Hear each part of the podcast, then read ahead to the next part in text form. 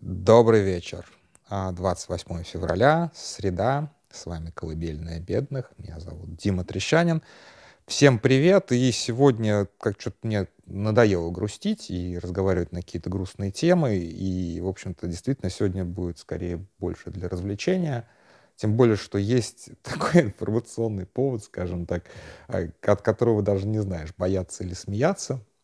Это, конечно же, там, возгоняемые буквально какие-то слухи о том, что вот завтра Путин присоединит Приднестровскую Молдавскую республику, и это будет типа вот как бы его новая такая вот новый, новый неожиданный ход, новая политическая платформа, и там все будут счастливы, писаться кипятком от того, как прекрасно теперь живется у нас с еще одним новым регионом. Вот. Правда, не успеют выборы организовать в этом новом регионе, наверное, до 17 марта. То есть как-то вот, не знаю. Выглядит, э, выглядит это абсолютно безумной фантазией. Я надеюсь, к концу голосовухи будет понятно, почему.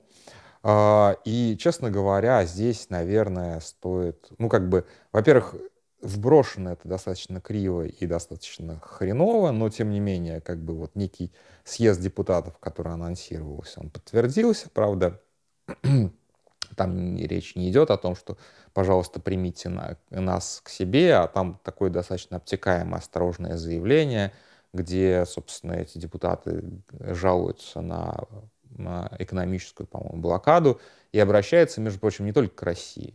Они там обращаются ко всем буквально, ну, кроме, пожалуй, Папы Римского. Вот, то есть это, в общем-то, такое обращение ко всем, значит, никому, по большому счету. То есть здесь а, скорее всего, вообще ничего нет, и вот эти все разгоны ничего не стоят. И именно, наверное, поэтому мне достаточно комфортно сейчас будет вот на нынешней тяжелой ситуации над этим немножечко посмеяться. Хотя, опять же, зная, ну, как бы, исходя из того, что Путин ёбнутый, вот сегодня я смеюсь, а завтра сме- смеяться уже будет не так, чтобы комфортно. Вот, так что оставляю некий там 1% на то, что все это может быть в каком-то изводе серьезно. И на самом деле, я бы так сказал, это выглядело серьезно до, наверное, потопления крейсера «Москва». То есть э, вот этот вот гранд-план по захвату э, всего Востока и всего Юга Украины, в общем-то, по большому счету, наверное, ну, то есть Одесса это точно, да, а, это, конечно же, выход э, в том числе к Приднестровью, а, территориально просто, и так или иначе там, де-факто или даже де-юре включение ПМР в состав России. А, давайте начнем с того, что такое вообще ПМР, как оно такое получилось, и зачем оно до сих пор существует, и как бы что, что с этим вообще можно сделать? Долго вот уходить совсем, как Путин, в письма Богдана Хмельницкого совершенно не хочется, но э, эта территория всегда была, ну, как бы не всегда была, а очень-очень долго была таким, как бы, ну, местом, где сталкивались интересы крупных, скажем так, геополитических, да, геополитических сил того времени. То есть это, конечно же, Османская империя, то есть все эти э, русско-турецкие войны, которые, которые были во множестве, часть из них имела отношение в том числе к этой области, которая исторически называлась Бессарабия. А, потом это была территория э, Российской империи достаточно долго. Потом после, соответственно, падения царского режима. Я боюсь сейчас напутать э, в датах. Это стало территорией Румынии, но Румыния, в общем-то, так и не занималась толком а, развитием этой территории, потому что, ну вот, как бы, немножечко не до этого было вообще, в принципе, в межвоенный период. Потом по пакту Молотова-Риббентропа, то есть все говорят о, там, об аннексии а, Польши, да, о разделе Польши, о советско-финской войне – но мало кто как бы знает и мало кто помнит о том, что, в общем-то, а, по пакту Молотова-Риббентропа а, СССР откусил еще и кусочек Румынии. Вот как раз, собственно, эту самую Бессарабию. А, и по итогам, опять же, Второй мировой, в общем-то, пакт Молотова-Риббентропа остался как бы был признан его, как бы, его итоги, итоги его секретных протоколов, но по, по факту они были признаны во всех частях, и в части а, и в части Польши, и в части э, Финляндии. Ну, с Финляндией хотя бы понятно, она, Финляндия была на стороне а, Гитлера. Ну и в части Румынии тоже. Румыния тоже, собственно, была на стороне Гитлера. А, соответственно, конечно же, в, именно в годы войны Румыния включила Бессарабию опять в свою часть, э, ну, как в свою территорию, и Румыния же контролировала, оккупировала Одессу, ну, что, в общем-то, территориально логично было. Вот, то есть, как бы, и после 1945 года а, вновь была восстановлена Молдавская социалистическая республика, которой, кстати, управлял ни много ни мало, по-моему, Брежнев. То есть, в общем-то, как бы вроде как совсем такой кусок, кусок, кусок, кусок, непонятно, непонятно чего, фактически какой-то такой военный трофей. Извините, если кого-то обидел. Но де, как бы де-факто вот там даже можно было сделать какую-то большую политическую карьеру. Да, но, в общем-то, до, если честно, вот я не, не очень большой знаток истории, но до, собственно, до распада Советского Союза для меня Молдова была только известна только, только Кишиневским погромом. Ну вот, как бы, хотя, наверное, там есть много других всяческих славных страниц истории, просто не, как бы, не сильно я интересовался, извините. А, то есть, в принципе, что получилось? Что эта территория, которая, в отличие от других а, а, территорий, присоединенных по пакту Молотова-Риббентропа, никак не была ну, особо ассимилирована, то есть там по-прежнему жили люди, которые не говорили на каком-либо из славянских языков, потому что никакого, насколько я понимаю, можете меня поправить, никакого молдавского языка не существует. Существует румынский язык, который гораздо ближе к итальянскому, чем к каким-либо славянским языкам. И, соответственно, там достаточно ну, такая мощная румынская культура, румынская культура вполне себе да, достойная. А, и поэтому как-то вот совсем ассимилировать Молдову не получилось. То есть, может быть, чуть лучше, чем а, страны Балтии, но а, гораздо хуже, чем все остальное. То есть, как бы, там Советский Союз не, усп не успел пустить уж такие корни, как он пустил в а, республиках Центральной Азии, где, соответственно, советская власть продержалась гораздо дольше. А тут фактически власть была не с 18 -го года, а с 39 -го. А, и когда Советский Союз распадался, а, ну, до, до собственно, до а, распада Советского Союза, чем, в общем-то, была знаменита в основном Молдова, это ну, виноделие. То есть это была одна из немногих территорий Совка, где можно было нормально выращивать виноград. И по этой же республике сильнейшим образом прошелся, конечно же, э, прошлась Горбачевская вот эта вот Э, кампания по уничтожению виноградников, потому что как бы ну, Советский Союз, господи, они как бы, они решили бороться с пьянством, но они решили бороться с пьянством не в смысле, давайте там водки побольше, а качественных спиртных напитков, наоборот, водки поменьше, качественных спиртных напитков побольше. Давайте все вырубим нахрен. Вот. И Грузия также пострадала, между прочим. Ну, то есть, как бы, вот это вот обычная советская не знаю даже, с чем сравнить. Стрельба по воробьям маоистская, вот примерно то же самое. Вот.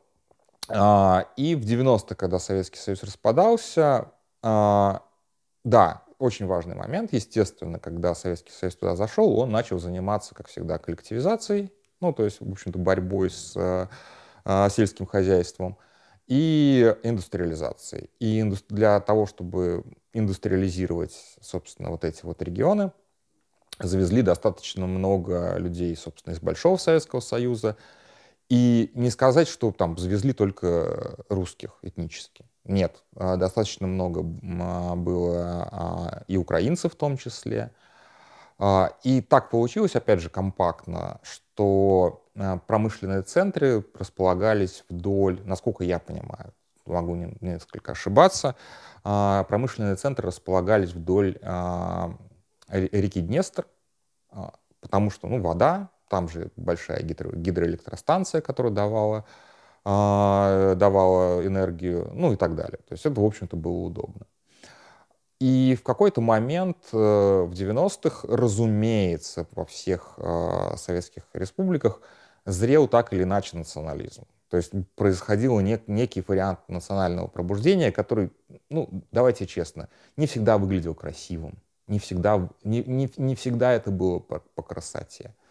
Мы прекрасно знаем, что и в Центральной Азии так было, ничего хорошего. Мы так, также, в общем-то, это видели и там на Северном Кавказе мы это видели. То есть более или менее красиво, мирно и без без каких-то вот совсем ужасных эксцессов. Это, опять же, только было в странах Балтии и более нигде. Везде было достаточно много агрессии. Вообще в, обществе, в советском обществе было очень много агрессии. Когда эта агрессия канализируется через осознание своего национального чувства, ну, оно не всегда как бы красиво выглядит.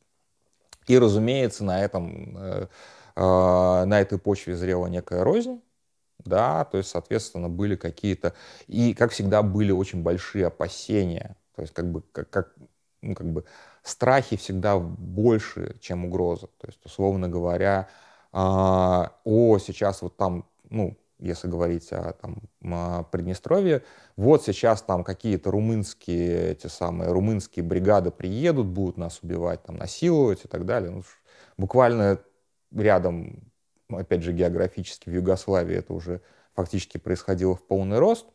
Вот. Сейчас нас приедут убивать, насиловать, поэтому ну, нам нужны отряды самообороны.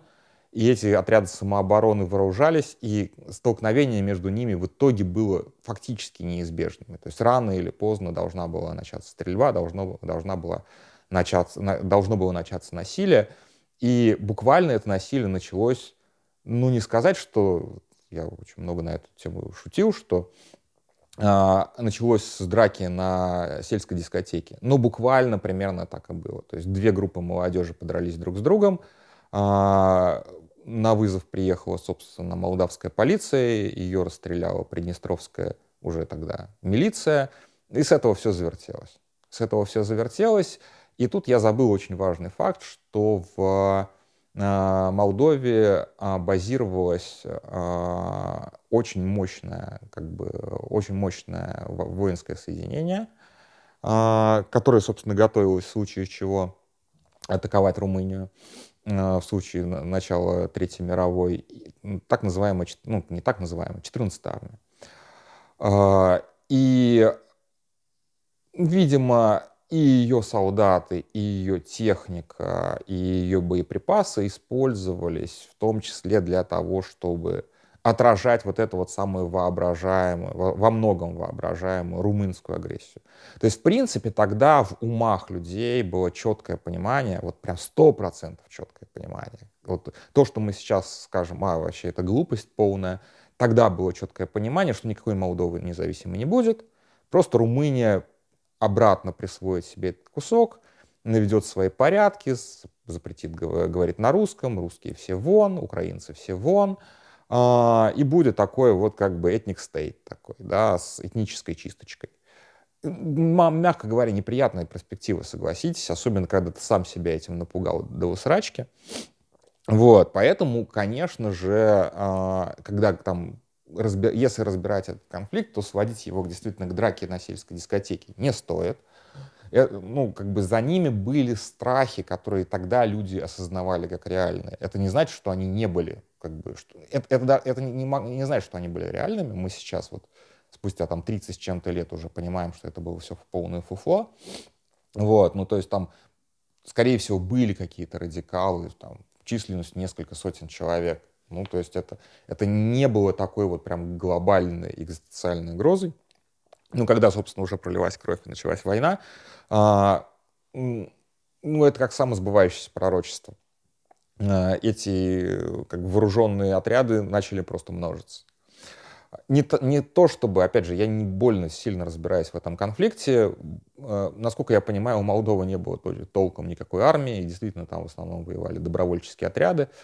Которые мало заморачивались по поводу, с обеих сторон, естественно, которые мало заморачивались по поводу там, соблюдения каких-то конвенций, но мы видим, что, собственно, и российская армия не соблюдает какие-либо конвенции. Но там не было такого ожесточения, например, как в Нагорном Карабахе, где была ну, ну, по-настоящему как бы этническая чистка, резня, вот это вот все. Вот, то есть там, в общем-то, такого, слава богу, не было. Хотя, конечно же, были жертвы, жертвы среди мирного населения. Но самое главное у Приднестровья было вот за плечами очень-очень много оружия. Достаточно много оружия, чтобы, в общем-то, чтобы вести очень-очень долгую войну. А, в итоге в качестве миротворцев туда прибыл, а, собственно, командующий этой 14-й армией Лебедь, который, в общем-то, разгромил, разгромил наступление, насколько я понимаю, таких молдавско-румынских отрядов. Поправьте меня, кто в этом лучше разбирается. И на этом типа все. Э, конфликт был заморожен, наступил мир. А, были подписаны, наверное, какие-то соглашения, в которых разбираться совершенно абсолютно нет никакой необходимости. А самое главное, что из себя, собственно, что собой представляет Приднестровье сейчас. Это длинная-длинная полоска земли, которая вытянута, наверное, километров на 250, вот так на вскидку, вдоль, собственно, Днестра, по, если я сейчас скажу правильно, по левому его берегу. А, естественная географическая преграда, которая отделяет, собственно, Молдову от ПМР. А, крупнейший город Тирасполь. Есть город Бендеры, это очень важно, где живут настоящие бендеровцы в большом количестве, просто вот по, а, э, как сказать, забыл уже, как это слово правильно называется, вот. просто по названию города. А с Украиной у них абсолютно не прикрытая ничем а, граница. То есть границы, на, на, насколько я понимаю, де-факто очень долго вообще не было, что давало просто невероятный, как бы, не, невероятные возможности заниматься контрабандой.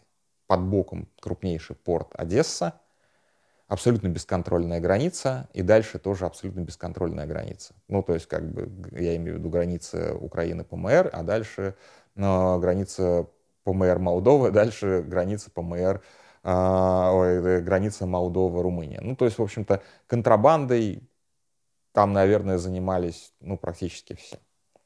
Плюс гигантский оружейный склад, который, ну, доминально, наверное, до сих пор остается гигантским оружейным складом. Но учитывая, опять же, всяких мутных дельцов, в том числе с молдовской стороны, например, Плохотнюк такой, олигарх, не факт, что это оружие в принципе там осталось. То есть оно, в принципе, как бы по бумажкам, наверное, оно есть. Ну, там, я думаю, что такие деятели, как Бут, там тоже развлекались. Ну, то есть, в общем-то, вы понимаете, о чем я сейчас говорю. Деньги можно было зарабатывать хорошие, при том, что власть вся, э, власть вся понятно какая. Да, в, ПМ... почему, собственно, у Украины с ПМР был, ну, как бы, ну, фактически не сказать, что дружба, но фактически такой опускай, опускай живут. Дело в том, что в ПМР нет такого вот именно как, типа, она часть русского мира. Там достаточно много этнических украинцев, которые также, в принципе, были напуганы какой-то перспективой руманизации и, в общем-то, были на стороне, то есть это, там, условно говоря, этнические русские, этнические э, украинцы сражались бок о бок. Вот, поэтому ПМР нельзя сказать, что это вот чисто такой проект русского мира. И Украина, в общем-то, а, не сказать, что помогала ПМР, не мешала, по крайней мере. Ну, то есть, как бы, как я это воспринимаю. Может быть, я не совсем правильно э, понимаю ситуацию. А, к власти там пришли достаточно какие-то такие... Да, важный эпизод, который я сегодня уже упоминал в чате. А, это убийство майора, черного комбата майора Андрея Костенко. А, он был одним из главных полевых командиров. Он, собственно, а, захватил город Бендеры, а, не дал, э, не дал ему перейти под контроль Молдовы. А когда, собственно, было вот это вот замерение, его сначала обвинили, обвинили в мародерстве, а потом его нашли мертвым в его же расстрелянном автомобиле, причем, по-моему, без рук или еще в, каком-то, в какое-то состоянии расчленения. И тут надо сказать, что э, легенда о майоре Костенко, которого убил лично генерал Лебедь, я, я впервые о ней услышал, типа, там, в начале 2000-х. То есть все, как бы, все а, красно-коричневые газеты, бложики и так далее, все писали о том, что вот, как бы, Костенко убил лебедь, э, и вот сейчас, э, когда я тоже там, готовился к этой голосовухе, выяснилось, что недавно убийство Андрея Костенко упоминал Гиркин в одной из своих э, записей, где он говорил, что вот тоже мозгового убили э, ГРУшники, э, полевого командира мозгового убили ГРУшники, а до этого его предупреждали, что его ждет как раз судьба Костенко. Из этого можно сделать типа вывод, что Костенко тоже убили ГРУшники. А, из этого, опять же, можно сделать вывод, что ПМР, это Приднестровская Молдавская Республика, это такая как бы ЛДНР 1.0. То есть это вот а, тот конструкт, который, в общем-то, еще при Ельцине возник в качестве такого превью будущего, будущих Донецких и Луганских народных республик по, по факту это так и есть. То есть как бы захватываем кусок территории, опираясь на каких-то достаточно ярких полевых командиров, потом этих полевых командиров находят расстрелянных там, в лифте, взорванных в лифте или расстрелянных в собственных автомобилях. Ну, все по классике. А, к власти там тоже пришел что-то вроде а, ныне, ны, нынешних вот этих вот а, дельцов, а, а, нынешних дельцов из э, ЛНР и ДНР, которые просто сделали из этой республики что-то вроде своей частной собственности. Там все принадлежит одному единственному холдингу, который называется «Шериф». Опять же, здесь я могу ошибаться, там могло что-то смениться и так далее. А, и по большому счету России не то чтобы все эти годы было похер на ПМР, так или иначе какая-то помощь оказывалась, там плюс-минус. Ну, опять же, войска там оставались в качестве сокоут, скажем так, миротворцев. И тут надо сказать, что армия ПМР относительно велика, она чуть ли не больше, ну, по крайней мере, она, по крайней мере, она сопоставима с армией Молдовы. То есть здесь вот какой-то паритет есть, плюс широченная река, которая их разделяет. То есть, в общем-то, и Молдова особо никогда за последние там много-много лет не думала о том, чтобы этот э, конфликт э, решить военным путем. При том, что Молдова очень бедная страна с достаточно большим количество внутренних конфликтов, с гигантской, чудовищной совершенно проблемой коррупции, которая от, ну, частично была решена вот в последние годы, когда этого самого Плохотнюка наконец-то выгнали к чертовой бабушке. Не посадили, а просто выгнали. Он контролировал вот буквально практически все, каждого политика, каждый телеканал, каждую газету. А, он просто делал невероятные деньги, тоже как бы практически присвоил свои себе государство. Ну ладно, мы сейчас не про Молдову. А, в ПМР, соответственно, были вот эти вот шерифы, там тоже был некий трансфер власти, в котором я мало что понимаю. А, от одного президента к другому и, собственно, уходящего президента, по-моему, даже пытались посадить что-то вроде этого. Ну, то есть, как бы там тоже какая-то некая политическая жизнь, тем не менее, а, существует. Из прикольного я очень хотел приднестровские деньги, потому что они пластиковые. Они реально делают пластиковые такие банкноты. Вот. А, безусловно, для Молдовы это большая проблема, потому что гигантская черная дыра, это черная дыра на границе, это экономически черная дыра, это политически черная дыра, потому что, естественно, граждане а, Приднестровья также могут иметь молдовские паспорта и также голосовать на выборах, и вообще непонятно, кто эти люди, почему они вдруг начали массово голосовать за того или иного кандидата. То есть это, в общем-то, такое. Вот. При этом, как граждане Молдовы, естественно, эти люди могли вполне себе дальше получать паспорт Румынии, ну и так далее, и так далее. А опять же, как граждане ПМР, они вполне себе могли получать и украинские паспорта очень часто, и российские паспорта. То есть там до хрена, на самом деле, граждан России живет. Практически у каждого приднестровца есть, кроме вот этого их переточного паспорта, еще и российский паспорт. Ну и на всякий случай еще молдовский, украинский, румынский и так далее. То есть это, в общем-то, на самом деле такое. Ну, я сейчас утрирую, конечно, но большая часть населения там россияне по паспорту и по пенсии. И это очень важный момент, потому что если для Молдовы гигантская совершенно проблема это утечка рабочей силы, как говорил, я вот один раз был на выступлении тогдашнего их президента Дадона, что типа из 4 миллионов населения страны, я сейчас очень так поверхностно говорю, а по памяти, миллион уехал на заработки. Ну, типа, это дохера. Ну, типа, может быть, я сейчас немножечко вру в цифрах, но вот такие вот, такого масштаба проблема. Из Приднестровья, естественно, уезжают вообще все. Делать там совершенно нехер, если ты не, не слышишь в этом самом шерифе. Естественно, это территория, которая населена практически полностью пенсионерами. Пенсионерами, которые получают российскую пенсию. И это, в общем-то, как странообразующее предприятие. Большего там ничего нет, кроме как перечисления людей которые, своим родственникам, перечисления денег, которые уехали на заработки куда-то, плюс, соответственно, российские пенсии. Там больше ничего вообще ни хрена нет. А, потому что, естественно, это непризнанное государство, 30 лет, никаких нормальных экономических связей там нет. Контрабанда, э, работа в органах власти или получение пенсии. Какие еще варианты? Вот, соответственно, а, а с российской стороны таким лоббистом прям, а, ну, по крайней мере, из известных лоббистов, там, может быть, какие-то еще были, таким лоббистом а, интересов ПМР был такой политтехнолог, который, ну, он до сих пор политтехнолог, а, он же а, главный редактор агентства «Регнум», ныне закрывшегося, насколько я понимаю, Модест Калеров. Или Модест Колеров, я не знаю, как правильно. Модест Калеров.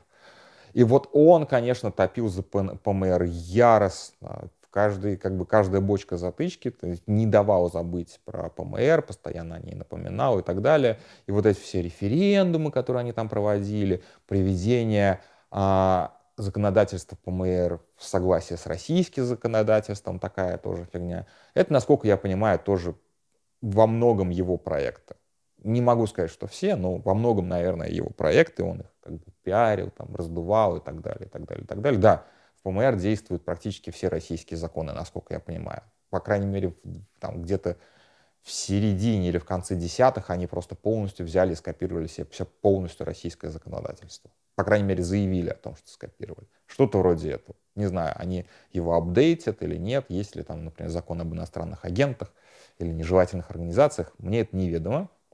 Ну, плюс-минус, как бы вот у них такое есть, что они вот копируют просто, не глядя закон Российской Федерации. В целом, смысла существования в этом, э, это, этого как бы квази-государства давно уже нет. Как бы нет никакого там угрожающего всех там загеноцидить румынского национализма. То есть вот того страха нет, но вот как бы есть некая инерция вещей. Что вот, то есть это республика, которая существует по инерции. И на самом деле, если ситуацию не трогать, то она по инерции будет существовать еще очень-очень много лет. Ну, типа как Северный Кипр, да, то есть, или еще что-нибудь такое. А, так, такой анклав, такой пережиток э, моральной паники 90-х может существовать еще 2-3 поколения, и уже никто не будет помнить даже, зачем это было сделано, почему, по какой причине. Ну, вот так, так живем. Да, такая вот как бы, такая сложилась структура. А, и, э, господи, 28 минут уже. И теперь вот к плану об э, там, какому-то возможному такому гипотетическому плану аннексии, совершенно понятно, что если бы Одесса, условно говоря, была захвачена, не дай бог, конечно, то никаких препятствий захватить, собственно, ПМР не было. Как я говорю, там географически, ну, то есть как бы какого-то географического барьера между ПМР и э, Э, территории Украины, по-моему, не существует. То есть я могу ошибаться. Это очень узкая и очень длинная а, полоса земли, которую ну, никакая армия не удержит на самом деле вот в целостности. То есть она, э, при том, что да, армия ПМР, в общем-то, достаточно велика, там тысяч 10-15 человек. Ну, для такой территории это много. А, соответственно, российских войск там реально минимум там, 2-3 тысячи военнослужащих, которые сейчас полностью отрезаны от внешнего мира на самом деле. Их, я не знаю, как их вообще снабжают, есть ли там какая-то ротация, могут ли они вообще выехать оттуда. Ну, потому что, как бы, ну, между Молдовой и Россией, наверное, сейчас какие-то самолеты. А может, и не летают уже никакие самолеты, черт его знает. Вот. Ну, как бы, раньше самолет из Москвы в Кишинев летел два часа, потом стало летать четыре с половиной часа, потому что надо было облетать территорию Украины. А сейчас, сейчас точно уже не летает. Вот. А может летает, я не стал уточнять. А, то есть это полностью отрезанная территория, которую можно было снабжать исключительно по морю. Но Молдова — это landlocked country, она не имеет выхода к морю. Вот самое обидное, на самом деле, для Молдовы, э, и что очень сильно бьет по ее, собственно, каким-то возможностям развития, это то, что, в общем-то, страна заперта э, своими соседями, и выход можно было бы, если бы только вот как бы было некое большое-большое сотрудничество, а не э, ограждение вот этих вот искусственных границ. То есть на самом деле э, вот как бы регионально, вот если бы там и Молдова, и, соответственно, Украина, и Румыния а, совместно развивались, то, конечно же, эти территории были бы значительно богаче, но поперек, поперек этого всего стоит ПМР, который вот таким вот клином вбито и, конечно же, а, и себе как бы, и себе мешает э, жить нормально, и другим тоже. Ну, то есть, как бы, по-хорошему надо мириться.